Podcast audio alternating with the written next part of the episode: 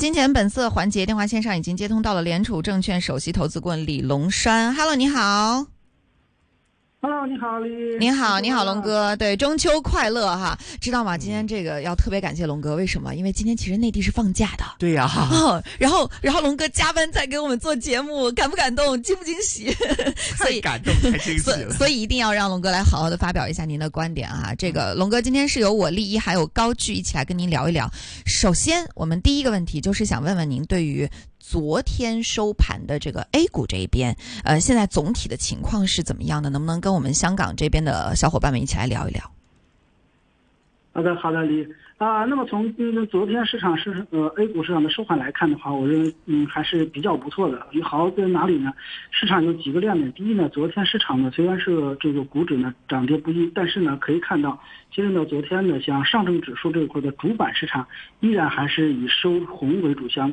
嗯、可以看到像这个上证这一块的话是是虽然是微涨零点一零，但是还是比较不错。另外呢，深成指也是微涨了零点零五。那么科创板和呃中证一千和中证五百，那么都是以放红报收的。那么仅有科创板和沪深三百和上证五零是微跌的一种状态。那如果要从八大指数上来看，五个指数是放红的，三个指数是小幅的这种收跌。那也就是说，从昨天的盘面上来看，市场还是有一定的这种韧性的。那另外一点呢，就是从盘面上来看，昨天为什么会出现一个小幅的这种波动或者微幅的这种上涨呢？最主要的原因就是一个节假期的一个因素。它一般呢，从历史上来看，在这个国庆节的前一段时间，市场大部分就是跌多。涨少的这种概率呢是比较多。那昨天的市场呢收了这个红天，我觉得还是比较不错的。那另外就从昨天的板块上可以看到，有很多的一些亮点。昨天呢市场的一些板块基本上多数以放红为主，那么仅有呢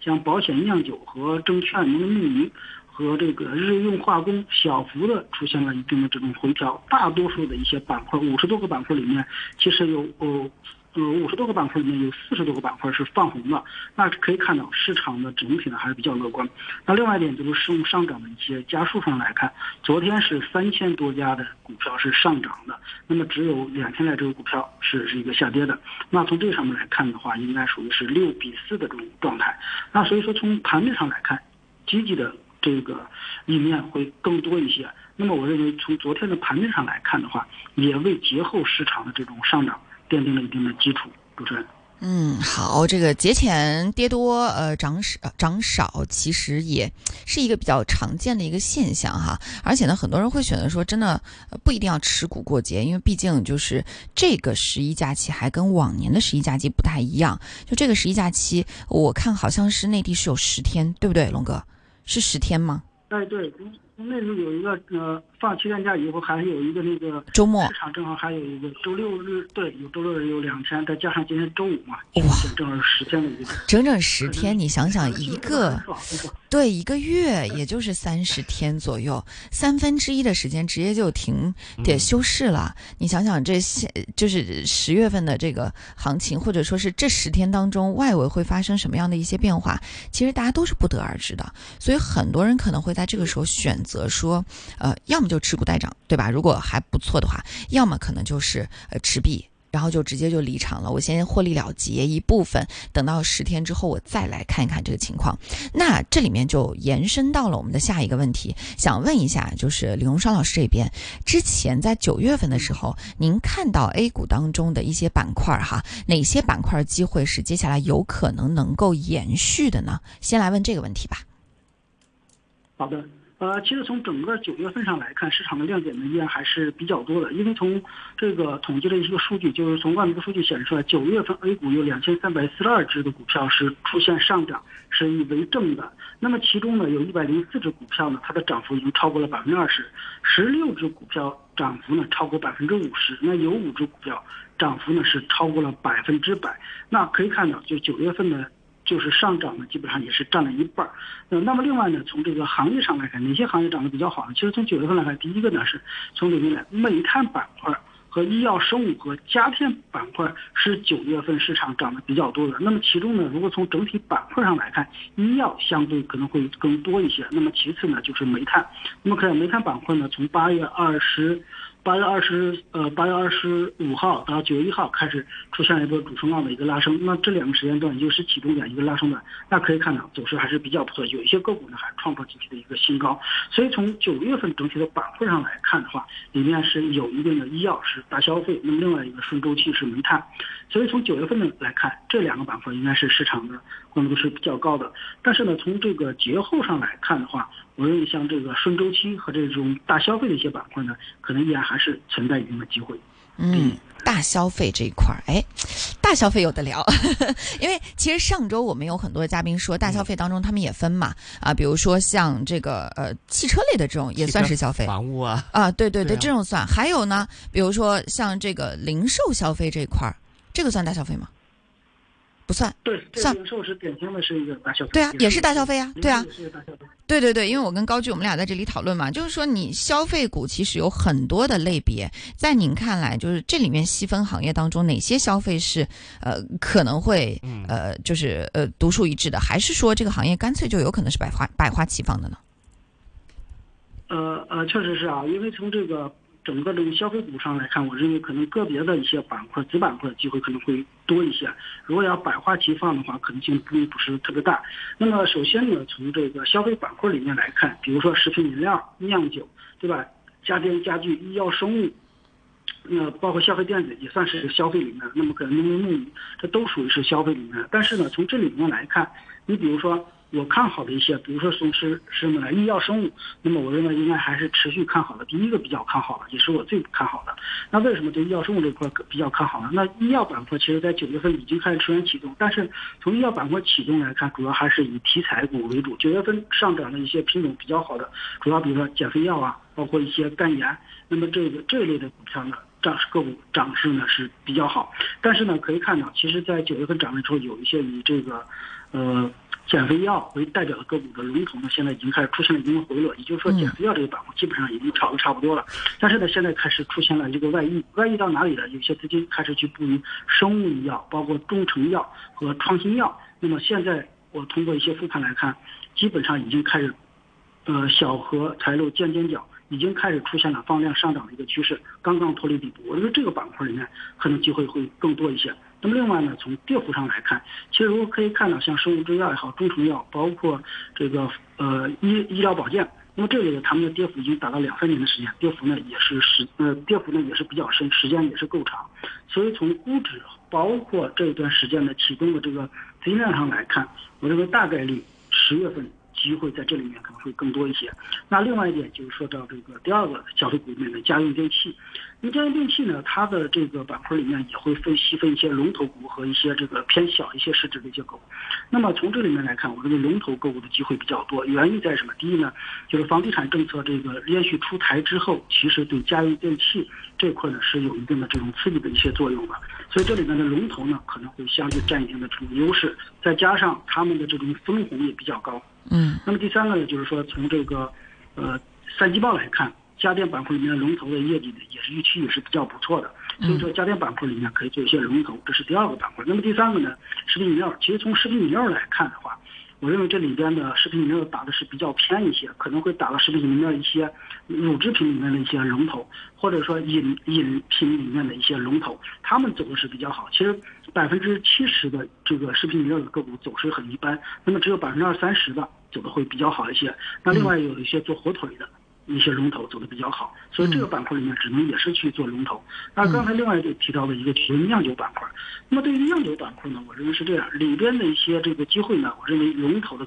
概率会小一些，因为从市场来看，现在只有七千多亿的成交量，不足以把这些医药呃不足以把这个酿酒板块里面的一些龙头给打起来，所以说可能二三线里面呢会有一定的这种机会。那如果再往下去延伸的大消费里面就更多了，比如说餐饮、食品，呃，包括这个餐饮啊，像这个旅游啊。酒店这一类的，那但是呢，今年的十一和往年不一样。往年的十一之前呢，像这个旅游、餐饮，包括旅游、酒店，包括这个呃机场、航空这一类的，都会有一定的机会。但是今年来看，机会并不是特别大。那么为什么？因为今年可以看到，节前并没有出现大幅的这种上涨，而且航空这个板块里面受油价的影响比较大，油价最近涨得比较多。所以说呢，在这个时候呢，没有看到这里面呢就是跟十一假期相关的一些。板块出现大幅的这种上涨。但是如果要是十一以后有一些个消费数据出来之后，要是好的话，可能节后会有一个波段性的行情。如果市场的这种报出来的一些数据，那么如果不如这个市场的一些预期，可能这个板块的炒作机会就不会特别大。哦，李嗯，好，谢谢李永山老师。刚刚其实他说到有一个板块，我不知道高聚了不了解啊，嗯，减肥药板块。减肥药板块，对这个香港很多可能并不一定知道。对，真的不知道。呃，曾就为什么说说为什么会这个减肥药板块会火起来？我来，我来，我来稍微延展开讲那么一分钟哈，嗯然后接下来时间继续交给龙哥这边。呃，减肥药这个板块其实是呃由司美格鲁肽引起的，包括说现在的很多医药企业当中，他们研究了一个药品，好像是叫做艾本纳肽注射液。啊，这种药品呢，其实艾本纳肽是一个长效胰高血糖素样肽，什么杠一受体激动剂，这比较复杂哈。当然，它的原理就是说，它是利用控你体内的这个糖分，啊，打针的方式控你体内的糖分，哦，使得，对，使得你的这个体重能够往下去降，而且这个东西在内地现在非常的火。为什么这些上市公司之前会涨？就是因为他们拿到了这个药的一些批文，或者说它是生产这个药的厂商嗯，啊。但是呢，这种炒作嘛嗯，就是这个龙哥刚刚也说了嘛，嗯，不一定说有解释的是嗯非常的到位，非常的专业。因为因为我也非常迫切的想要去减肥，因为实际有这个需求，所以才会去研究的很深哈。那时间我们继续交给龙哥这边，好不好？那其实对于我们香港投资人而言哈，我们会有一个小小的疑问，就是比如说现在呃港股开市的过程当中，像这几天的话，包括今天在内，其实北水是停掉的。对那如果香港投资者他要去买 A 股的话，其实更多的是买一些 A 加 H 股的这种概念。那延伸开，沿着昨天的新闻，就是恒大的这个事情。恒大这个事情呢，刚刚我跟高居我们俩在这边聊说，为什么恒大的事情出来之后，反倒是内地房地产股票在港股里面的这些股票开始反弹了呢？是真的就是靴子落地这事儿就了了？还是后面还会有更多的事情等着我们呢？围绕着这个房地产股票，能跟我们解释一下吗？呃，可以可以。呃，首先呢，这个恒大的这个事件出来之后，我认为恒大的这个事情，其实在前一周到两周的时间，市场就已经传闻它已经是被这个监视居住了。其实那个时候就已经把这个消息放出来，市场就已经有预期了。有人在这个网上如果去预测，就是它五天之内必有新的一些这个进展。有人说最多最多是两周时间，有人说不会到这个呃不会过中秋，那么都会有一些这个新的进展。但是这个就市场已经是非常明确了。虽然这个事情现在公布，但这个事情在内地已经传了很久了，所以说这个是市场已经是提前预期的，这是第一点。第二点呢，其实它这个事情呢，我觉得对它整个的房地产来看的话，一些这个利空的效应，其实在之前就已经是呃消化掉了。因为恒大的这种债务爆出来以后，今年两万多亿的这种负债以后，其实大家已经都知道了整个房地产爆。但是呢，就是因为这个事情，可以看到内地呢出来很多的这种利好的一些政策，而且对未来一些这个房地产的一些政策来看的话，那么在这个时候呢，还会有一些利好政策要出台。那么恒大出了事之后，那么它在后边的一些公司会怎么去处理？其实，在嗯这个。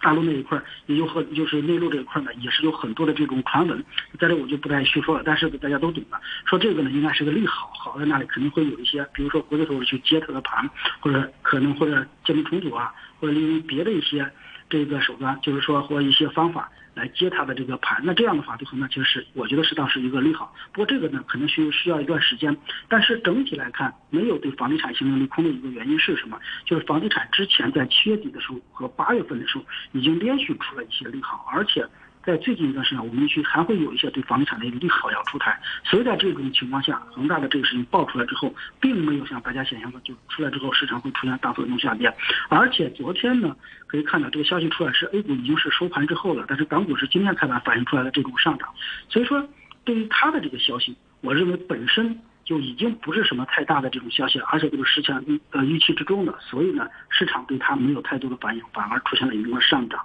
李嗯，好，哎，这个也解释非常清楚了，对不对？好，我们接下来再来说一个板块，也是就是我们这里的投资者非常关注的，就是关于这个新能源汽车。新能源汽车这个板块，其实从 A 股的角度来说，呃，因为华为的这样一个发布嘛，刚刚我跟那个高举我们俩在这里聊说，哎，说这个华为新车发布不仅仅只有手机，不仅仅只有我们前面 AI 一周看讲到的鸿蒙生态，还有汽车。对，那它的这个汽车的一些新品的推出，或者说是一些新技术的发布，对于现有的汽车板块会造成什么样的一个冲击吗？呃，首先呢，我认为对这个行业里面肯定会进行加重一定的竞争，但是呢，这个呃这个板块呢，应该分两步来看。第一步呢，就是说，首先呢是华为概念的相关汽车的一些板块，比如在问界出世问界这个板块出来之后呢，可能对于它的相关的一些产业会形成一定的这种利好，那就短期会有一定的这种刺激。但是呢，另外一点，从另外一个角度来看，整个新能源汽车板块其实我不是特别的看好，为什么呢？呃，几个原因，主要是三个原因。第一个呢，新能源汽车现在的竞争是在加剧，那么这是第一。那第二个呢，竞争加剧之后，导致新能源汽车整个的利润是在下降的，那么这是第二点。那么第三点，新能源汽车其实在二零在二零二零年可以看到，一九年、二零年、二一年可以看到那几年，其实市场涨的是最。疯狂的时候，有一些像这个比亚迪嘛，当时就翻了多少倍，对吧？还有一些相关的一些这个新能源汽车的一个产业链，也则少则三倍五倍，多的十倍，更有的是更更多。所以说透支了未来的增速。那么在今年公布出来的七月份、八月份的这种销售数据好不好？确实是出现了大幅的增长，但是可以看到二级市场并没有为没有出现太大的这种表现。为什么？因为之前涨幅已经透支了，而且从新能源汽车现在的这种增速上来看，和前几个月。来看，现在的增速已经开始出现了一些收窄的状态。那随着特斯拉的一呃一体压铸这种这种技术的这种上市之后，那么可以看到汽车的成本还会继续下降。那这样的话，更造成新能源汽车的这种加剧。所以我对整个新能源汽车并不是特别看好。但是那个新能源汽车的零部件，我可能会像我比如说充电桩了，可能上下游产业链，我觉得可能有机会。但是对于整个新能源汽车整车，我认为机会不是特别多，只是有一些交易性的一些。机会，嗯嗯，好啊，那最后我们大概还有三分钟左右的一个时间呢，我们想听龙哥来说一说对于 A 股接下来的整个第四季度的一个预判哈。其实从 A 股的角度来说，现在啊，就是前面有讲说三千点的这个保卫战，就是这么多年，我认识我认识龙哥的时候，我认识了，我要跟高志要分享一下，我认识龙哥的时候是在十二年前，嗯，当时就是两三千点。啊，然后我现在在跟龙哥做节目的时候，还是这个点位，所以在接下来就是呃，一就是二零二三年的四季度，呃，从您看来，A 股的赚钱效应有多强？在这个季度当中，我们呃，就除了刚刚说到这个像大消费之类的哈，如果从中长线的角度来说，呃，嗯，还有什么样的一些就是呃大的这种板块啊，行情可能会等着我们呢？啊，好的，确实是啊，我们十几年前谈的就是三千点，到现在还是在谈三千点，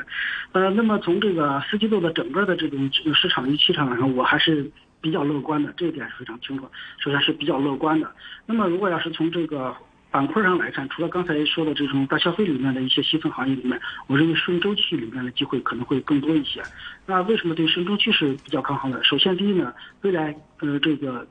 这个大这个大陆这边呢，还会有一些利好的出台，出台的时候，比如说企业年金呢，包括社保基金，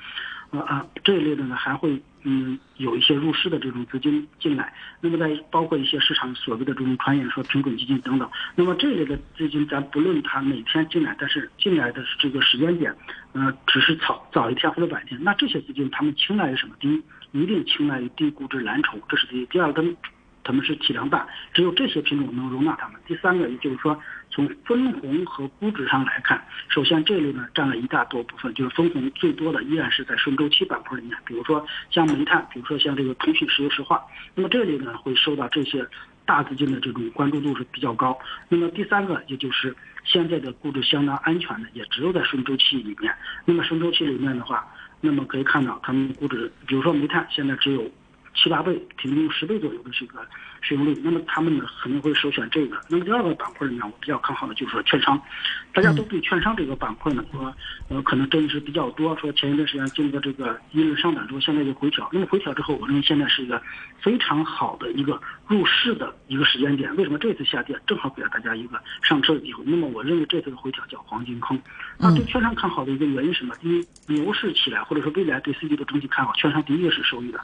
那么这是第一，第二个，现在财富的整体的这种转型，现在来看，确实已经看到了一定的效就，已经看到了一定效应，因为从年从年报和三季报来看，已经显现出来了。嗯，好，那时间关系，今天我们跟龙哥讨论就暂告一段落啊！再次感谢龙哥在这个呃中秋佳节来接受我们香港电台一线金融网的一个采访，非常感谢您，也再次祝您中秋节快乐，中秋快乐，好，谢谢，拜拜。